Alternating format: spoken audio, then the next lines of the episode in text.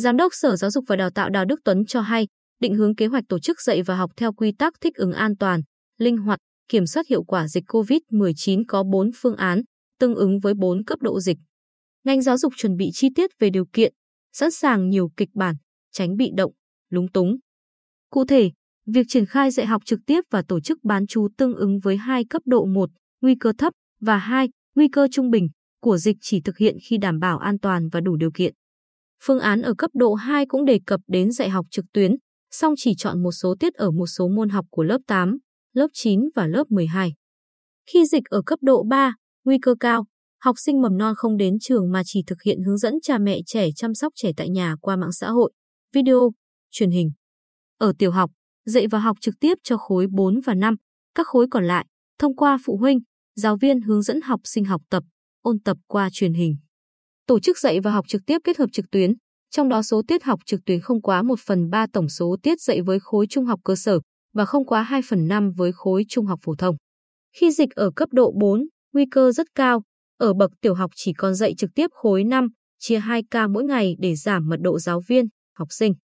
Khối trung học cơ sở triển khai dạy trực tiếp khối 8, 9, chia 2 ca mỗi ngày, kết hợp học trực tuyến với số tiết dạy không quá 2 phần 5 tổng số tiết, chỉ chọn một số môn học. Tương tự, dạy học trực tiếp cho khối 12, 2 ca mỗi ngày, kết hợp trực tuyến ở một số môn học chính với số tiết không quá 1 phần 2 tổng số tiết dạy. Để đảm bảo chất lượng dạy học, dù ở cấp độ nào thì số tiết dạy học trực tuyến cũng không quá nhiều và chỉ áp dụng cho những bài học lý thuyết. Việc tổ chức tiết học, giờ học trực tuyến cũng không kéo dài thời gian như học trực tiếp để bảo đảm sức khỏe, tâm sinh lý của học sinh.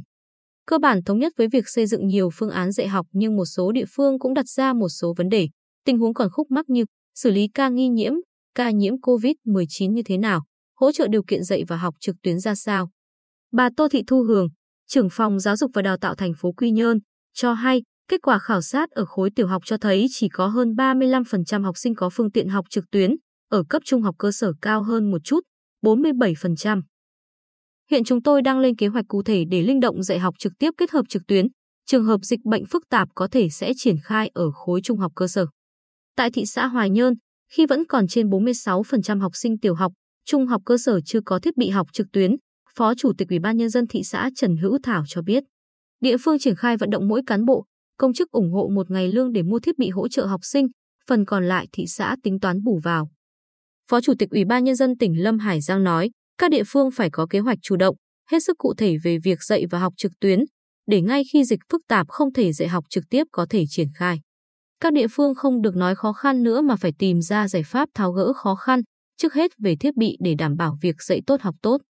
Ông Nguyễn Đình Lợi, Giám đốc Viettel Bình Định cho biết, chúng tôi đã khảo sát có 8 thôn chưa có sóng Internet, từ nay đến tháng 12 sẽ phối hợp với các địa phương đẩy nhanh tiến độ.